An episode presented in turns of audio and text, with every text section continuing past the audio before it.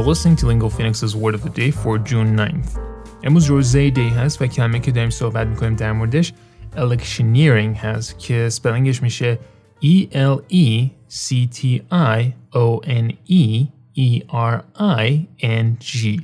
election خب میدونید میشه در واقع انتخابات و کلمه که امروز داریم electioneering هستش، مثلا engine هستش میگیم engineering، اینم election میشه electioneering و یک noun uncountable هست که معمولاً به صورت disapproving استفاده میشه و معنیش میشه the activity of trying to persuade people to vote for a particular political party.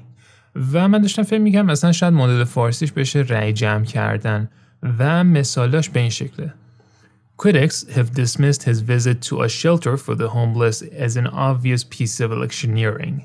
Modern electioneering is sophisticated and highly organized. یا مثلا میتونیم بگیم که The second example of electioneering is similarly aimed at youthful voters.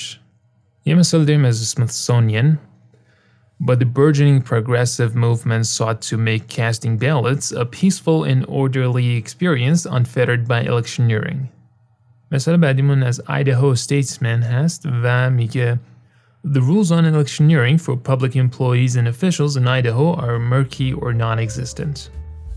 With your word of the day, I'm Mohammad Golpayegani.